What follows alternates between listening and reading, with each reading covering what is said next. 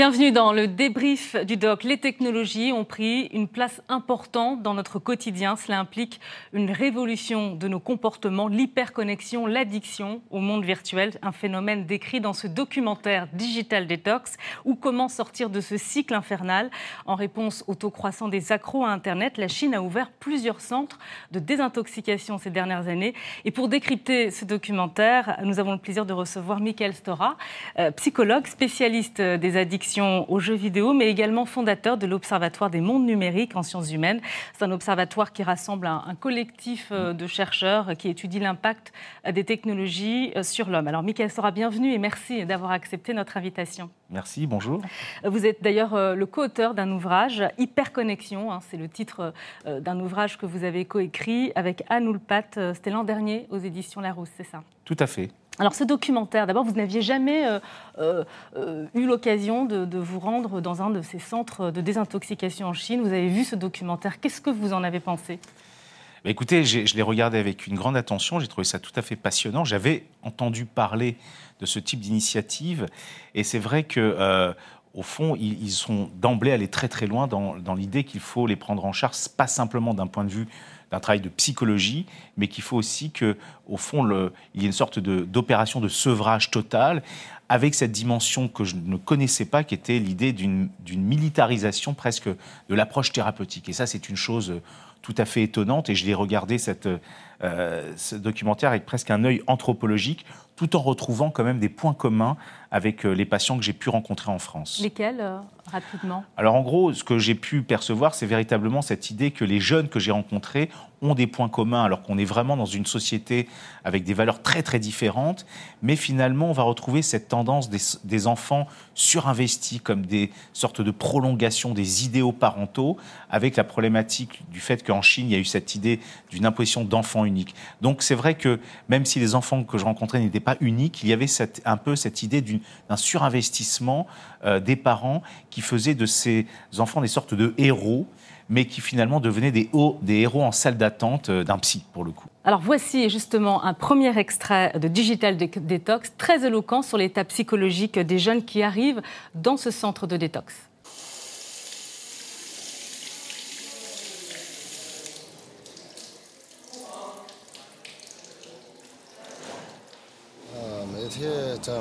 Chaque jour, il passait 13 à 14 heures sur Internet.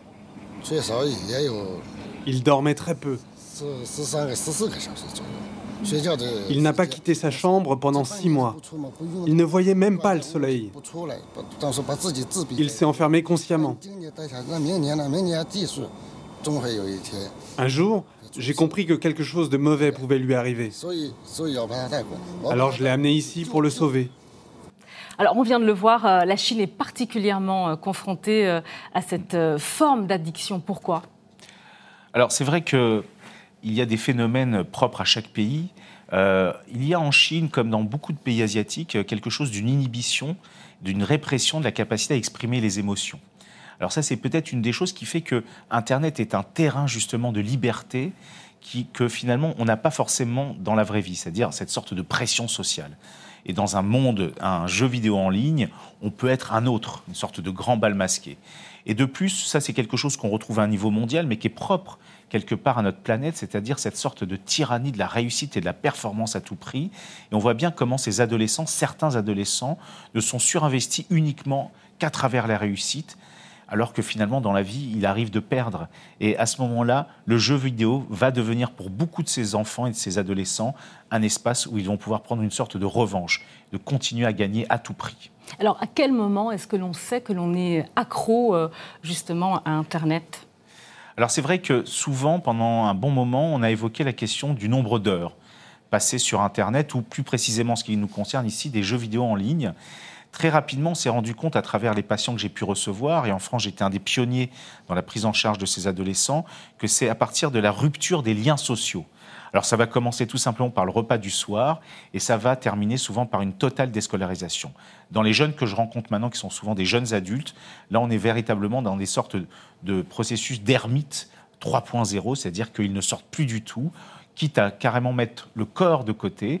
Et finalement, c'est véritablement une sorte de, rupture des liens sociaux qui vont petit à petit développer chez certains des sortes de phobies sociales, c'est-à-dire que l'autre est incroyablement dangereux pour eux, alors que finalement la relation virtuelle leur suffit, comme ça, comme un évitement de la relation réelle à l'autre. Alors, juste pour alerter euh, les parents, les premiers symptômes, ça peut être quoi?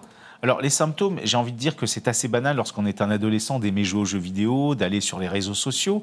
Et c'est finalement un nouvel enjeu d'autorité pour beaucoup de parents.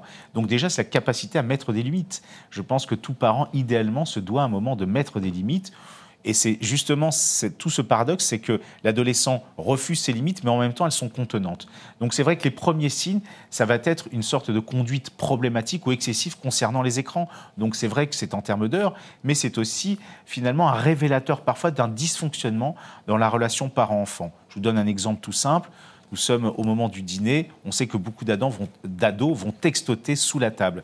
Et on se rend compte que au bout du compte, l'adolescence, c'est comme une manière de dire, écoutez, vous m'embêtez, euh, j'ai envie d'être présent tout en étant absent. Et on se rend compte à ce moment-là que souvent les parents, les seules discussions qu'ils vont avoir, ça va être les notes. Donc uniquement la question d'un rapport où le parent le renvoie à une position infantile. Je crois que c'est important, c'est un révélateur que les parents, idéalement, s'adressent à l'adolescent aussi comme un adulte en devenir.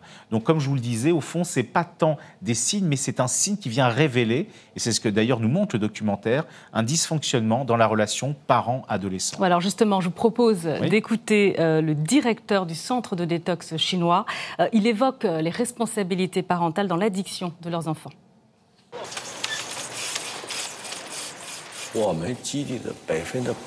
85% de nos parents surveillent étroitement leurs enfants dans tous les domaines de la vie, que ce soit la nourriture, les études ou les amis. Ils contrôlent tout.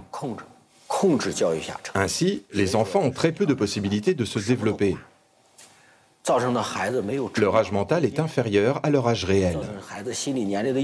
C'est un problème fondamental. Cela arrive parce que les parents pensent qu'ils ont toujours raison et que tout ce qu'ils font, c'est pour le bien des enfants. Les 15% restants des parents ignorent tout simplement leurs enfants. Ils travaillent, ils dirigent des entreprises, et les enfants sont toujours avec leurs grands-parents. Dans les deux cas, le résultat est pareil. Les enfants ne croient pas en eux-mêmes. Pourquoi sont-ils tellement immergés dans l'Internet? Parce que là, ils sont des héros. Ils contrôlent tout par eux-mêmes, et ça leur semble réel. C'est ce qui leur manque dans la vie contrôlée par les parents. Ce que je ne peux pas obtenir à la maison, je le reçois dans le monde virtuel. Ce que je ne peux pas obtenir euh, à la maison, je le reçois dans le monde virtuel. Le directeur de ce centre de désintoxication a tout résumé. Oui, c'est très intéressant ce qu'il dit parce qu'au fond, on retrouve en effet ces deux grandes problématiques, c'est-à-dire des parents qui ont un désir d'hyper contrôler quelque part leurs enfants, mais par rapport à leurs propres idéaux. Et finalement, l'adolescent n'a pas de place euh, il est éternellement infantilisé. D'ailleurs, il le dit au fond, euh, l'âge euh, mental et l'âge réel n'est plus le même. Il y a, ce sont souvent quelque part des petits-enfants, même si d'ailleurs c'est une chose qui n'est pas évoquée, mais 90% des jeunes que j'ai reçus avaient une précocité intellectuelle, donc des QI très élevés, et souvent les parents confondant maturité cognitive et maturité affective. Alors que très souvent, la maturité affective était très en dessous en deçà de l'âge réel. L'autre chose qui est très importante que j'ai pu remarquer aussi, c'est l'absence parentale. Évidemment, lorsque l'enfant est très livré à lui-même, d'une certaine manière, euh, eh bien, il n'a plus ce cadre et cette limite nécessaire qui lui permet de se construire. C'est vrai que je suis totalement d'accord avec l'idée que dans les deux cas, euh, l'enfant, l'adolescent qui, évidemment, n'est pas toujours très sûr de lui, mais qui se construit dans le regard des autres, à l'école et autres, ben, manque euh, va finalement ne pas avoir de capacité à pouvoir euh, s'épanouir au-delà euh, finalement de la présence ou de l'absence parentale. Et c'est tout à fait très intéressant ce que Alors, quel est le rôle des, parents dans le processus de guérison des, enfants? Alors c'est vrai que nous, en tout cas moi, dans mon travail, dans un premier temps, je choisis l'idée que je reçois seul l'adolescent parce que pour lui montrer qu'il s'agit maintenant de sa vie et non pas l'idée que et d'ailleurs c'est intéressant pour en parler, mais euh, dans ce documentaire, on voit l'idée qu'il faudrait changer les parents. C'est un idéal que tout le monde aimerait avoir, en pensant qu'en changeant les parents, l'adolescent lui-même changerait. Alors c'est vrai que lorsqu'il y a des grands dysfonctionnements, on peut envisager ce qu'on appelle des thérapies familiales. D'ailleurs, j'ai cru saisir qu'il y a des approches qui se ressemblent à cette idée et que les parents aussi doivent être aidés et soignés. Il m'arrive souvent euh, d'envisager les parents comme des alliés thérapeutiques et de pouvoir euh, envisager qu'on est tous là pour aider l'adolescent. Maintenant, euh, l'idée de changer totalement me paraît un petit peu étrange, voire même, paradoxalement, va, va comme venir renforcer une forme de toute mmh. puissance de l'adolescent. C'est une idée en fait qui est quand même évoquée dans le documentaire. Les parents sont intégrés euh, mmh. euh, au programme de désintoxication et mmh. on a même le sentiment que sans eux, ce n'est pas possible de sauver ces enfants. Oui, c'est-à-dire que, alors, après, on rentre pas forcément énormément dans le détail de la manière dont les parents vont être aidés. Ce qui est vrai, c'est que souvent, on a vu des parents qui ne comprennent pas. Très souvent, oui, certains parents, quand je leur demande, vous savez à quoi joue votre fils Non, ça ne m'intéresse pas. Ce qui m'intéresse, c'est ses résultats scolaires. Je ne m'intéresse pas à ce qu'il fait. Alors qu'on pourrait dire que c'est intéressant que certains parents s'intéressent et comprennent ce qui est en train de se jouer. Je pense qu'à ce moment-là, lorsque le parent devient plus intelligent, d'une certaine manière, et pas simplement culpabilisé, il va pouvoir mieux aider. Mais comme on a pu le ressentir à travers des anecdotes, c'est aussi un lien affectif, tout simplement, et par exemple qu'un père puisse faire confiance à son adolescent dans beaucoup de parents que j'ai rencontrés, ils ne font pas confiance. Et à force de ne pas faire confiance, c'est là où va se situer souvent une dégringolade de l'estime de soi qui, à l'adolescence, est très fragile. Mais oui, c'est intéressant d'associer les parents. Maintenant, les changer totalement, je pense que c'est un peu illusoire. Est-ce que c'est. Euh, vous avez rencontré beaucoup de parents, vous l'avez dit. Est-ce que, d'une certaine manière, ils comprennent que ça peut être la même chose qu'être addict à de la drogue, finalement? Oui, alors c'est vrai que pour eux c'est très nouveau, c'est un phénomène très récent, la question de l'addiction virtuelle, ça a à peine dix ans. Euh, donc c'est vrai que mon travail, entre autres, en tant que chercheur, ça a été de mieux saisir d'où vient cet enjeu, qu'est-ce que vient révéler de notre société cette addiction-là? Mais c'est vrai que pour beaucoup de parents, ils ne comprennent pas. Et je vais vous donner un exemple. J'ai eu euh, comme ça dernièrement des, des gens qui étaient censés être addicts, alors que c'était ce qu'on appelle des pro-gamers, des joueurs de jeux vidéo professionnels. Mais pour eux, les parents, tout ça n'était pas sérieux, alors que l'officialisation du statut de pro-gamer existe depuis à peine un an. Donc c'est vrai qu'il y a une sorte de fossé générationnel dans la compréhension de ce type d'adolescents dans leur rapport au monde des jeux vidéo. Mais c'est vrai que pour certains, quand il y a une vraie addiction, c'est-à-dire cette rupture des liens sociaux, il n'y a plus que cela, il est évident qu'il faut que les parents, à un moment, aient cette intelligence de pouvoir l'accompagner et de l'aider. Et de montrer l'exemple aussi de montrer l'exemple d'une certaine manière, mais c'est vrai que justement, vous savez, à l'adolescence, on a envie de se départir de ce, comment dire, de s'arracher de cette idée du modèle parental parce qu'on veut créer son propre modèle. D'où l'idée que dans les jeux vidéo, on va trouver d'autres modèles héroïques, etc. Mais il y a des pères aussi, hein, PAIRS, puisque comme vous savez, l'image de l'adolescent se construit non plus dans le regard des parents, mais aussi dans le regard des pères. Donc c'est vrai qu'il euh, faut aussi que les parents acceptent et ça c'est une chose plus compliquée, ce qu'on appelle la fameuse crise parentale, c'est d'accepter que son adolescent devienne un adulte qui n'est pas forcément, qui ne correspond pas forcément au modèle parfait dans lequel les parents veulent le mettre. Et qu'est-ce que vous leur dites, vous, aux parents que vous rencontrez?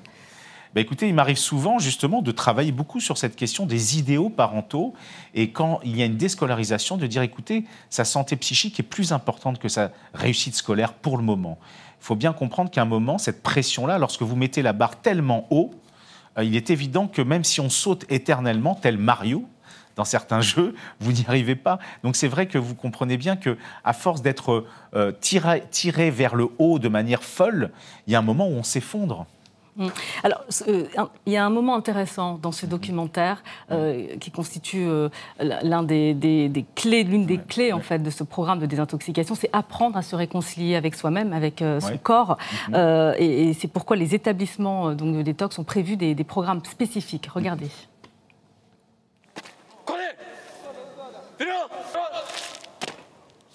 À tour de rôle, les garçons dirigent la formation la plupart d'entre eux ont des problèmes de socialisation. Et de cette façon, ils ont la possibilité de se sentir leader. En dehors des rassemblements et des marches, il y a des exercices et des activités en plein air. Chez eux, ces enfants sortaient rarement pour se promener. Ils passaient la plupart du temps enfermés seuls dans leur chambre devant leur écran d'ordinateur.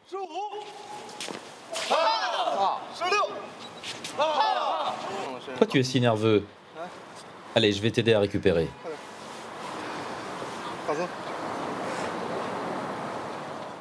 On accorde une attention particulière à cet exercice.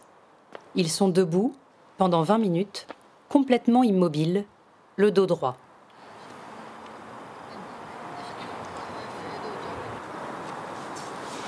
Le groupe, repos. Alors, c'est vrai que c'est une méthode qui peut paraître euh, dure, un peu militaire. Euh, c'est efficace hein? Alors écoutez, je ne l'ai pas testé, mais ce qui est vrai, c'est que, bon, je ne sais pas si on flirte avec la médecine chinoise, où on sait à quel point l'importance du corps, même de, de sa cohérence et de, de ces dimensions où finalement euh, il n'y a pas de, de, clivage entre le corps et l'esprit. Et donc on voit bien que cette approche très chinoise est, est tout à fait essentielle et il travaille sur cette dimension-là.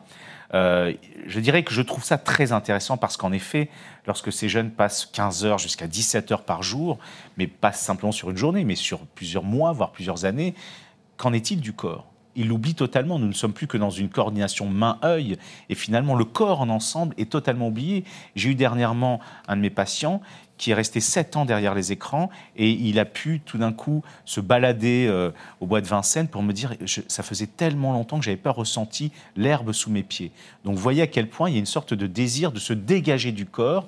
C'est un peu compliqué, mais finalement comme si le corps était une contrainte, une sorte de quelque chose qui leur rappelait euh, qui justement il y avait une pesanteur dans, dans la réalité d'exister dans le monde.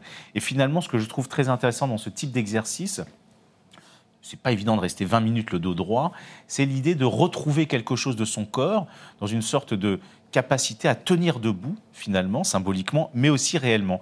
Chose qu'on retrouve dans les arts martiaux, où finalement il y a toujours ce mélange étrange entre la posture et finalement ce que ça implique symboliquement. Donc je crois que ce type d'approche est tout à fait intéressant, pas forcément d'un point de vue paramilitaire, mais je trouve qu'il y a quelque chose, et d'ailleurs dans dans ce que j'ai pu imaginer à une époque dans IRL Experience, In Real Life Experience, il est évident que dans les propositions que je faisais auprès de ces jeunes, il y avait cette idée que pendant deux semaines, on, on ferait appel à des coachs sportifs pour les aider à retrouver quelque chose, du plaisir à utiliser et à pouvoir retrouver leur propre corps.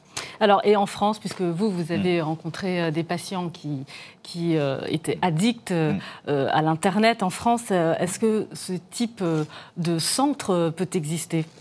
Alors pour le moment, il n'en existe pas. Euh, c'est évident que, euh, euh, pour être totalement honnête avec vous, je suis un peu en colère parce que beaucoup des jeunes que je reçois, souvent, vont être hospitalisés. Donc les seules solutions proposées à l'heure actuelle, ce sont ce qu'on appelle des hospitalisations d'observation qui durent à peu près un mois, deux mois, trois mois, qui vont parfois soulager les parents. Pendant deux, trois mois, on va les médicamenter, donc à travers des psychotropes, souvent très très lourds. Et finalement, au bout de trois mois, ils sortent et on pense que ça va mieux. Finalement, on ne traite pas la question du fond, on ne travaille, pas la relation aux parents, et finalement, on ne travaille même pas la relation au corps, puisque finalement, au contraire, on crée une sorte de camisole chimique, et surtout, il y a une sorte de déni de penser que ça suffirait. Et quel est le traitement thérapeutique? Bah, là, pour le coup, il s'agit euh, tout simplement, alors parfois c'est des petits moments de psychothérapie euh, ou des psychothérapies de groupe, euh, ce qui en soit déjà intéressant. J'ai moi-même fait de la psychothérapie de groupe, mais très souvent, c'est avant tout, comme je vous le disais, ce qu'on appelle des camisoles chimiques. Hein. donc, on va leur donner des psychotropes souvent à haute dose alors qu'on sait très bien que ce n'est qu'un pansement. Donc au, fond, il faut travailler la source, c'est plus, long, et surtout faire des deuils. C'est une des raisons pour laquelle le travail en psychothérapie est un long travail. C'est évident que la thérapie familiale est quelque chose qu'on propose de plus en plus, et c'est en soi tout à fait intéressant de remarquer qu'il y a un dysfonctionnement au sein de la cellule familiale et qu'il faut travailler cette dynamique-là parfois pour se rendre compte que l'enfant est, comme on dit, un symptôme d'une famille qui ne va pas très bien. Et, euh, euh, et c'est une des, une des solutions. Alors vous disiez que vous étiez en colère. Euh, c'est difficile de sensibiliser en France euh, les pouvoirs publics euh, à cette problématique? Alors oui, évidemment, puisque comme vous le savez peut-être, le dernier rapport de l'Académie des sciences et de la médecine dit que ça n'existait pas. Donc c'est un vrai souci, il y a une sorte de déni de la communauté scientifique. Je fais partie de quelques psychologues et psychiatres qui pensent que ça existe réellement, même si les chiffres sont très, très rares, puisque le seul pays qui a fait une vraie études épidémiologiques sur un très grand nombre, c'est le Canada, pour repérer qu'il y aurait peut-être 2, 3 à 5 des joueurs qui présenteraient les signes d'une addiction. Et pourtant, c'est vrai, l'addiction digitale est reconnue en Chine, on, vient de le voir, et, pas en France. Comment est-ce qu'on explique ce retard euh, en France et en Europe? Alors, c'est vrai qu'on repère que dans les pays asiatiques comme la Chine, comme en Corée du Sud, il y a eu des cas incroyablement lourds. Il faut savoir que, par mm. exemple, en Chine, un jeu comme World of Warcraft euh, bah, a eu un effet terrible et néfaste sur le produit intérieur brut. C'est une des raisons pour lesquelles le gouvernement chinois a demandé à l'éditeur, qui s'appelle Blizzard, de faire que votre personnage que vous incarnez, au bout de deux heures, il ralentit parce que véritablement, les gens jouaient beaucoup trop. En France et en Europe, pour le moment, il y a une sorte de position très tiède. Et puis, il y a, il y a à peine un mois, deux mois, euh, l'OMS, l'Organisation mondiale de la santé, qui a dit oui, l'addiction aux jeux vidéo en ligne existe. Donc c'est vrai que c'est un véritable pavé. Et donc, à partir de ce moment-là, évidemment que la communauté scientifique et de la prise en charge, en pédopsychiatrie entre autres, va sûrement évoluer. Alors, c'est vrai que vous avez cité l'Asie euh, euh, en tête hein, de cette addiction, euh, ce phénomène mondial, et les autres pays qui sont confrontés à ce phénomène. Est-ce qu'on a une idée à peu près du ratio? Écoutez, j'ai presque envie de vous dire que la plupart des pays où il y a une sorte de démocratie d'une certaine manière, où euh, les jeunes, euh, au fond, sont confrontés un petit peu à cette idée de, de la réussite à tout prix et d'un idéal de réussite où la parentalité est souvent en fragilité, on va retrouver ce phénomène. Donc finalement, c'est quasiment toute la planète, toute la planète et on peut se dire quand même, ça serait intéressant de faire un vrai travail, que ça touche souvent des milieux mm, plutôt favorisés c'est-à-dire où bah, il y a une possibilité d'avoir Internet, euh, etc. Et souvent, comme on a pu le voir dans le reportage, chez un des adolescents, mm. bah, ça coûte d'abord, c'est des parents qui mettent en avant beaucoup la réussite en soi, et puis quand même la prise en charge euh, coûte un petit peu quand même. Ça s'apparente à une drogue de luxe. Euh, vous parliez de l'OMS qui se penche véritablement sur le problème, même s'il y a encore des problèmes de, reconnaissance euh, dans, les pays, dans les pays européens notamment. Euh, les écrans, c'est certainement dû au fait que les écrans, Internet, ça a quand même des aspects positifs pour les jeunes? Évidemment mais pas que pour les jeunes. Je pense qu'on est tous un petit peu. On est tous un peu accros, oui. Oui, alors accros, ou en tout cas, on en est conscient. Mais ce qui est vrai, c'est que ce que j'ai pu évoquer dans mon livre, Hyperconnexion, c'est je ne cherche pas à donner des conseils du psy, mais surtout à essayer de comprendre ce rapport un peu intime que l'on a à cette sorte de connexion, de qu'est-ce qu'on peut y trouver. C'est vrai que pour certaines personnalités peut-être un peu inhibées, euh, qui n'osent pas, au fond, ben, on se permet d'oser être cet autre que d'habitude on n'ose pas être dans la vraie vie. On voit à quel point il y a une sorte de démocratisation de la parole pour le meilleur, c'est-à-dire au fond même les journalistes sont critiqués à travers des commentaires, c'est en soi intéressant. Et puis pour le pire, c'est-à-dire on voit cette haine déversée, les fake news, toutes sortes de choses qui nous montrent que bah, chez l'être humain, il y a toujours le meilleur et le pire. Alors vous savez très bien que les enfants, dès leur plus jeune âge, euh, dès l'âge de 3 ans, ont un téléphone portable dans les mains, une tablette. Euh, à quel mm. âge est-ce que vous conseillez, vous, euh, de, donner cet accès aux enfants? Bah, vous voyez, je vous ai dit que je ne suis pas fan des conseils, mais alors je vais peut-être tenter de vous dire à quel point. D'une certaine manière, on pourrait se dire qu'il faut bien comprendre que la tablette tactile préférée de tout bébé, c'est quand même le corps de sa maman. Euh, bon, on ne peut pas y penser. Maintenant, un, écran, un jouet n'a d'intérêt que parce qu'il est partagé avec l'un des parents dans ce qu'on appelle une attention conjointe. C'est-à-dire que le parent et l'enfant vont partager un plaisir et bien et se regarder pour, pour comment dire, partager véritablement cette expérience. À partir de ce moment-là, on peut commencer assez tôt, tout en sachant qu'après, les, dérives seraient que la tablette devienne une sorte de nurse digitale, euh, ou alors de se dire, tiens, je vais, euh, comme l'avait proposé le rapport de l'Académie Sciences, télé avant 3 ans, mais oui, de la tablette tactile avant 3 ans, parce que ça va favoriser ses compétences cognitives. C'est aussi une dérive. Euh, il ne faut pas faire des bébés, des champions, toute catégorie des compétences cognitives. Maintenant, oui, j'ai toujours pensé qu'il fallait faire des écrans des alliés dans la dynamique familiale.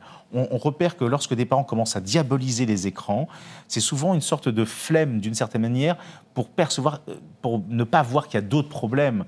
Faire des alliés euh, des écrans dans la dynamique familiale, c'est dire pourquoi pas regarder son enfant jouer. Ça veut dire quoi concrètement Combien d'heures par jour? Oui. Alors c'est pas toujours en termes d'heures, c'est la qualité des heures que vous allez partager. Regarder son enfant jouer à des jeux vidéo, ça peut être super. Pourquoi pas même commencer une partie euh, et j'irais même pour toute la problématique des pères qui souvent ont peur de perdre. Osons qu'un père puisse oser jouer à Mario avec son fils au risque de perdre justement. Je crois qu'on peut envisager les jeux vidéo ou d'une certaine manière tous les écrans comme aussi des espaces de partage. Donc votre message c'est de prendre le temps c'est de prendre le temps et surtout ne pas trop diaboliser, parce qu'à partir de ce moment-là, on en fait un objet de transgression, de mm. convoitise, et c'est souvent à ce moment-là qu'on va voir des conduites transgressives. Euh, Michael Stora, je rappelle que vous êtes euh, le co-auteur avec euh, Anne Oulpat de cet ouvrage, Hyperconnexion, paru aux éditions Larousse. on le voit à l'écran. dernière question. Vous, vous êtes donc l'auteur de cet ouvrage Hyperconnexion un message que vous souhaitez livrer justement à travers cet ouvrage à vos lecteurs bah écoutez, moi ce que je, me dis à travers les quelques retours que j'ai eus de, des gens qui ont pu lire mon livre, c'est que finalement je m'adresse à la part intelligente qui a chacun de nous. Je crois qu'il faut arrêter de culpabiliser. Il faut surtout envisager de prendre un peu de distance, peut-être finalement de se reconnecter à soi-même aussi.